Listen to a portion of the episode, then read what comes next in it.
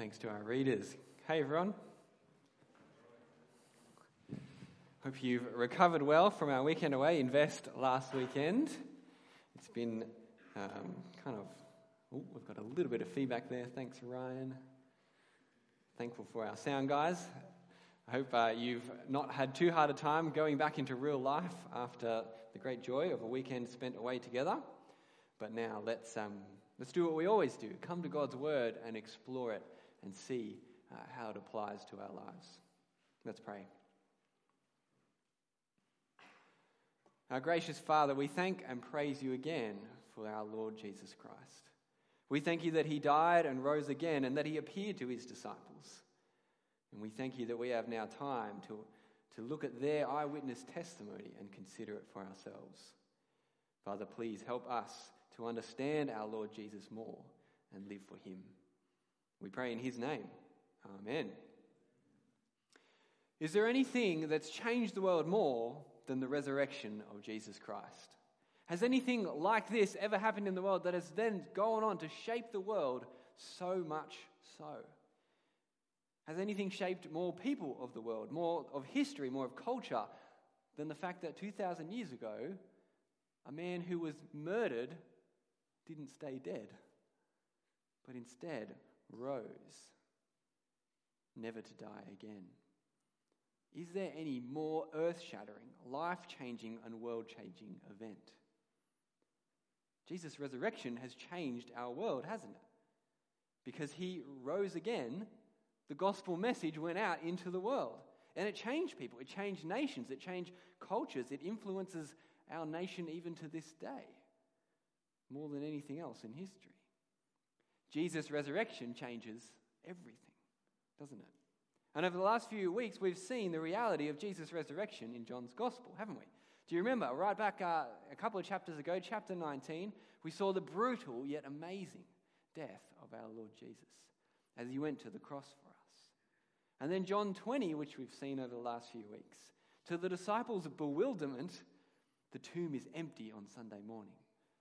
Jesus appears to Mary at the tomb and then later that day appears in a room that was locked to all the disciples. A week later, Jesus does the exact same thing, just appears out of nowhere, and it seems it's just for the benefit of doubting Thomas. We thought about him last week. Jesus says to him, Touch me and see. I am flesh and blood. Look at my scars. Don't be an unbeliever, but a believer. And then, at what seems to be the high point of the gospel, with the risen Jesus standing there before them, Thomas declares these profound and famous words Jesus, you're my Lord and God. And at this point, John has to break away from the story and add his own comments. Look at John 20, verse 30 again. We saw it last week. John says, Jesus performed many other signs in the presence of his disciples that are not written in this book. But these, these miracles, these events, most of all his resurrection, these are written so that you may believe Jesus is the Messiah, the Son of God, and by believing have life in his name. Like Jesus, John says, don't be an unbeliever, but a believer. Look at who Jesus is, look what he has done, and believe. Have life, eternal life, life to the full in his name. And at this point, John could have ended his gospel, couldn't he?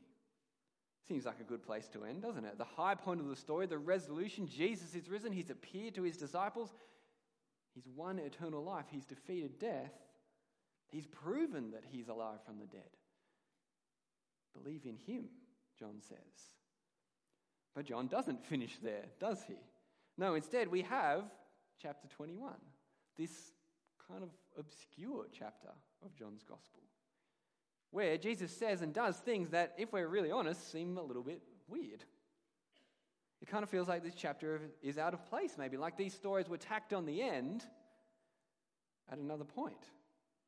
Well, I think you'll be pleased to know that I don't think that's the case. That actually, John added these last chapters because he wants to tell us more about Jesus. And we're going to see this week and next week why John chooses to finish his gospel in this way. So let's look at the first half of this obscure chapter together. Let's see what it tells us. And it's no surprise, I think, that the obscure chapter starts in an obscure way. Let's look at verse 1 together. Let's start there. Please have your Bibles open. After this, Jesus revealed himself again to his disciples by the Sea of Tiberias. He revealed himself in this way. John doesn't tell us how much later these events happened, but we know that Jesus was around for 40 days after he was risen, before he ascended into heaven. So it's some time in those 40 days. And the disciples, well, they're back in Galilee now, aren't they? Did you notice they're not in Jerusalem anymore? They're back by the Sea of Tiberias, or Galilee, perhaps in their hometown of Capernaum. But what John really wants to stress is that Jesus revealed himself. He says it twice. And in a sense, he could just be saying Jesus physically revealed himself as alive from the dead yet again. He is risen. But perhaps we'll see that Jesus has more to reveal, that he has something about himself and something that he wants his disciples to do. That's what he wants to reveal.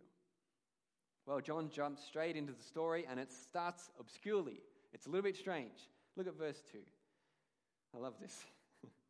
Simon Peter, Thomas called twin, Nathanael of Cana in Galilee, Zebedee's sons, that's James and John, and two other of his disciples were together. I'm going fishing, Simon Peter said to them. We're coming with you, they told him. It's weird, isn't it? Why are the disciples going fishing? Their Lord has just died and risen again. He's appeared to them, He's proved that He is risen, and now here they are, just going on about normal life. Just going fishing. Anyone want to come? Now, maybe they needed to go fishing. Maybe we should give them the benefit of the doubt. Maybe they needed food to eat. Maybe they needed some fish to sell and earn a bit of money. But I just can't help but think are they missing the point? The point of what Jesus wanted them to do. Are they going back to their old way of life, being fishermen like they were back when Jesus first called them? When Jesus first met them? Are they distracted? Have they forgotten about God's kingdom and are they focused on this life? Are they like us? Don't we regularly forget the things that Jesus wants us to do and say and live? Well, whatever their motives, the disciples clearly get more than they bargained for on this fishing trip, don't they? Unfortunately, first of all, verse 3, look there, they catch nothing that night. And then they have a surprise visitor. So have a look with me. Let's go into the second part of the passage from verse 4. Picture it with me. The sun is starting to break over the horizon. The sky is being lit with the morning light and new color. The lake and the shore start to become more visible as the daylight increases. They glisten. And the disciples, well, they think they can see a man on the beach. They think it's a man. That's what they can see from a distance. It's actually Jesus, but they have no idea who he is at this point. Perhaps he's too far away to recognize. And even when this man calls out to them, when he speaks, they still don't recognize him. Look with me at verse 5. Jesus shouts across the water, Men, you don't have any fish, do you?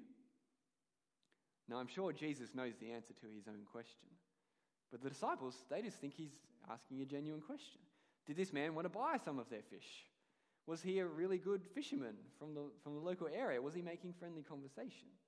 So they shout back across the water, No.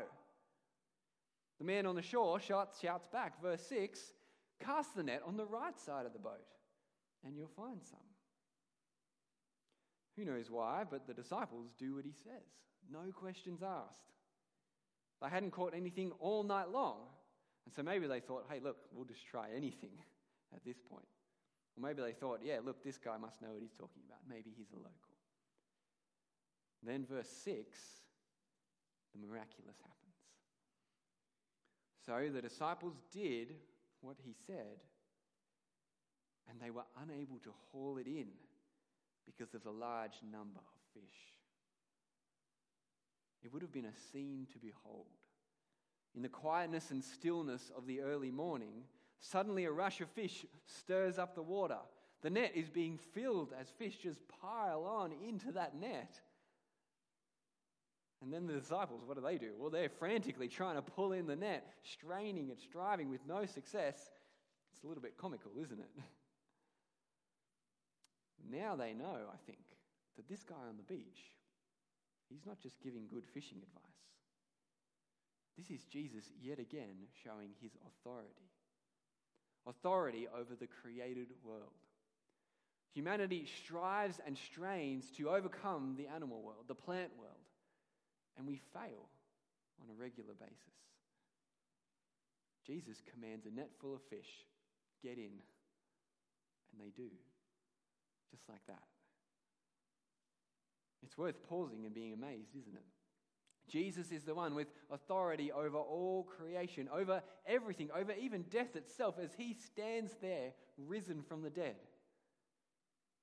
He's our Lord, the one with authority. Why would you want to follow anyone else?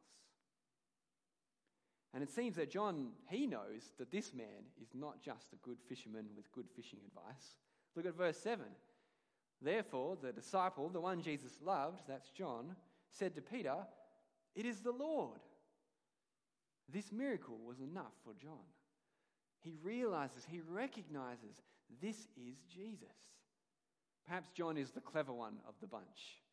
But Peter, he's the zealous one, isn't he? Maybe not always terribly smart, but definitely zealous. Have a look at uh, verse 7 again. As soon as Peter hears that this man on the shore is Jesus, what does he do? He wraps his cloak around him, he plunges himself into the water and tries to race the boat back to shore to get to Jesus first. Doesn't that sound similar to when Jesus is, comes out walking on the water in Matthew chapter 14? What does Peter do? He says, Lord, if it's you, let me come out and walk on the water. And then he does. Peter is always the eager beaver. And I think he's an example to us in this. You know, Peter might be a little hasty sometimes. He's the first to speak, he's the first to jump in the water. But his zeal for Jesus, to see Jesus, to know Jesus, to follow Jesus, isn't that worth imitating? Perhaps we modern Christians are a little too conservative when it comes to walking and following Jesus these days. A little too slow to act, a little too timid. Don't we need Peter's zeal? His readiness to follow Jesus with boldness in that moment when it presents itself. How often do we shy away from the difficult conversation where Jesus isn't being honored? Or how often do we stay silent when we know there's an opportunity to talk about the gospel? Or how often do we kind of hang back when we see someone who needs care and love because we think maybe someone else will do it?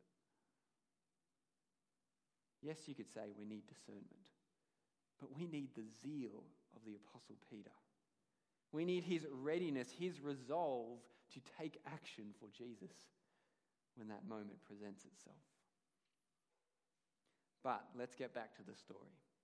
In verse 8, the disciples, they get back to the shore. Peter probably got there first, it doesn't say. And the rest of the disciples, they're dragging the net full of fish behind the boat. When they arrive, verse 9, Jesus already has a fire going with fish and bread cooking over it. Maybe it brings you back to the campfire of Invest last week. Good memories. But then, verse 10, Jesus says, Bring some of the fish you've just caught. As if it was the disciples who really caught them. Let's be honest, it was Jesus. And again, zealous Peter, he's the first one to act. He goes and drags the net full of fish over. Look at verse 11. The net was full of large fish, 153 of them. Now, some people see some kind of symbolic meaning in the number of fish. It's just meant to show that there was a lot of fish, big fish, and that the catch of fish was miraculous. That Jesus is the one who provided it. Look at the end of verse 7. Even though there were so many fish, the net was not torn. Jesus is in control here. He told the fish to get in the net, he held the net together so that it did not tear. He has authority over his creation. This is his catch of fish. And then in the last part of the passage, come with me there. It's this wonderful, short little description of breakfast with Jesus. And it's a beautiful moment. Come with me just to the last few verses. Look at verse 12. Jesus, their risen Lord, invites them to eat with him. Come and eat breakfast. I think it would have been a pretty weird experience. Jesus, risen from the dead, just filled your net full of fish and then says, Come and eat breakfast, as if nothing strange had happened at all. But I especially think it would have been strange because there seems to be something different about Jesus' risen body. I wonder if you've noticed that before. Look at verse 12 again. None of the disciples dared ask him, Who are you? Because they knew it was the Lord. Often, Jesus' disciples, they struggle to recognize him after he's risen. Maybe because it, they just thought it was too good to be true. It can't be him. Maybe their minds were prevented by God from understanding. Or maybe Jesus' body had a different glory about it than it did before. It was still him, but something was different. He was risen. But they knew it was Jesus. Who else could do what he had just done? Who else would approach them like this? It was their risen Lord. And then, verse 13, Jesus serves breakfast to his disciples. Jesus came, took the bread, gave it to them. He did the same with the fish. And at one level, now I think this story, it's just simply Jesus revealing himself again to his disciples physically, showing and proving that he is truly risen. John adds this comment in verse 14. This was now the third time Jesus appeared, or literally was revealed to his disciples after he was raised from the dead. Jesus is saying to his disciples one more time, I truly am raised from the dead. Don't be an unbeliever, but a believer. But I actually think he's saying more than this. Because it seems to me, and maybe you thought this as we were reading it before too, it seems to me that there are great similarities here to some other passages in the Gospels. Some really big similarities that just seem too big to ignore. They can't be a coincidence. Take just this last bit here for, as an example of Jesus cooking and providing, his, providing breakfast for his disciples. It casts our mind back to John chapter 6, way back there. What did Jesus do there? Well, he fed 5,000, more than 5,000 people miraculously with bread and fish. He miraculously provided for them. And then Jesus explained his miracle. He said, I am the bread of life. I am the one who gives spiritual nourishment, eternal life. And so, as Jesus reveals himself again here in John 21, he's showing his disciples yet again, reminding them, I am the bread of life. I'm the one who gives spiritual nourishment. I am risen and I have the gift of eternal life for all who come to me. Praise Jesus for his provision, for the gift of eternal life. Don't be an unbeliever, but a believer, he says. But there's another passage that sits in the background of this passage. We're now zooming out to think about this whole passage as a whole, because there's another passage in the Gospels where Jesus causes a miraculous catch of fish. Do you know it? It's right back in Luke chapter 5, and it's way back at the beginning of Jesus' ministry, way back when Jesus first called his disciples. The disciples, they'd been fishing all night long and caught nothing. Sound familiar? And so Jesus told them, Drop your nets into deep water. Sound familiar? They did what Jesus said, and what happened? Fish filled the net to overflowing. Sound familiar? And after this miracle, Jesus said to Peter, Don't be afraid. From now on, you will fish for men. So, right at the back, right back at the beginning, Jesus uh, caused a miraculous catch of fish. Now, right here at the end of John's Gospel, we have Jesus causing miraculous catch of fish. Now, we need to be careful whenever we read the Bible that we're not reading things into the text that aren't really there.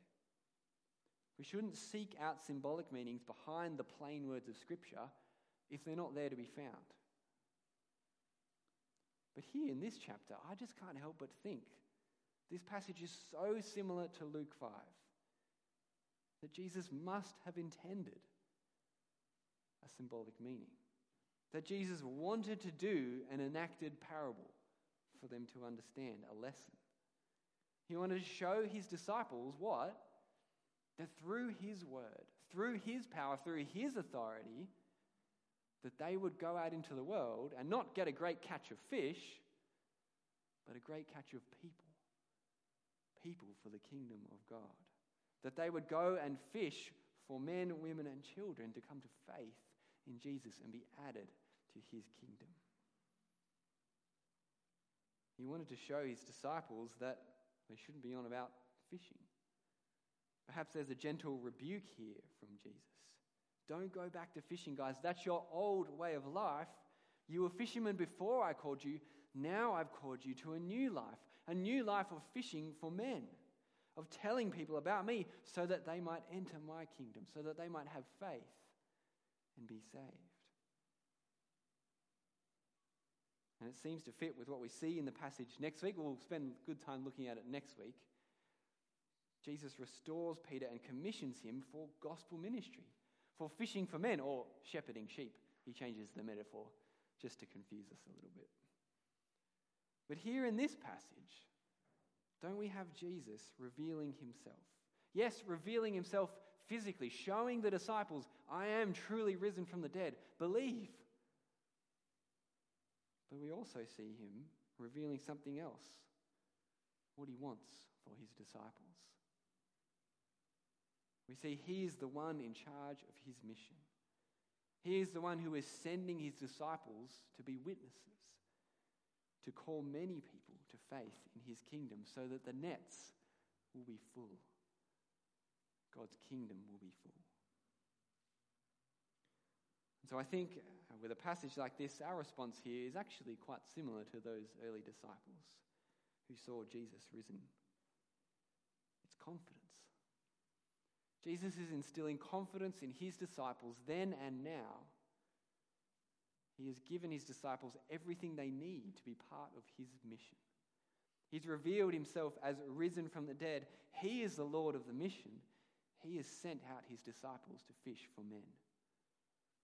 The fact that Jesus has risen has revealed himself to eyewitnesses. This is what makes mission possible. It it's what makes mission necessary.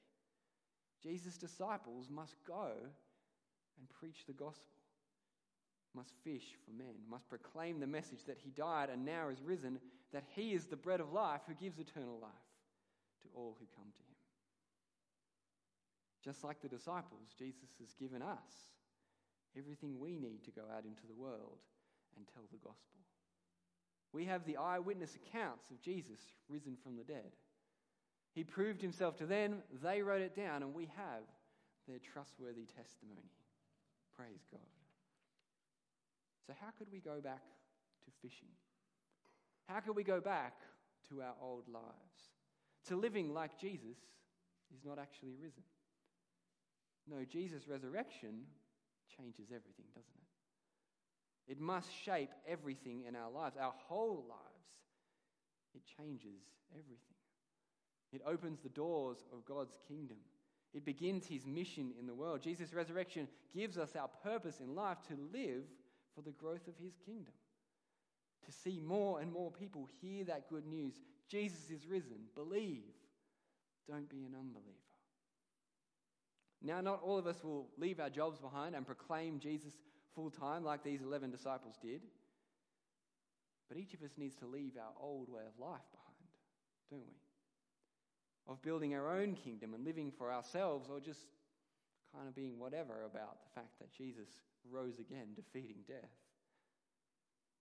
We need to live for the growth of God's kingdom in our jobs and in our families and in every area of our lives to boldly proclaim Jesus in every opportunity that God gives us, to serve Jesus' mission, to build his church, to live lives of godliness that adorn the gospel, to give joyfully and generously to see the gospel go out into the world. Why?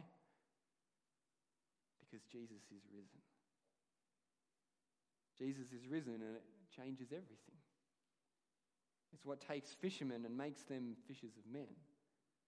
It's what gives us confidence because he has revealed himself as truly risen from the dead and sent his disciples out into the world to proclaim it. Let's pray. Our Father, we give you great thanks for the resurrection of our Lord Jesus. That he died for our trespasses and that he rose again for our justification. We thank you that because he rose, we have the sure hope of eternal life. We thank you for the eyewitness testimonies of those early disciples, your apostles. We thank you that Jesus revealed himself to them as truly alive from the dead, amazing as that is. Father, we thank you also that you commissioned, that Jesus commissioned those disciples to go and fish for men, to see men and women and children hear that good news and be saved. Father, please help us to follow in the footsteps of those disciples, to be on about that great mission, that great catch of people, that your nets might be filled, that the kingdom might grow, and that more and more people might find life in Jesus' name. And we pray in his name. Amen.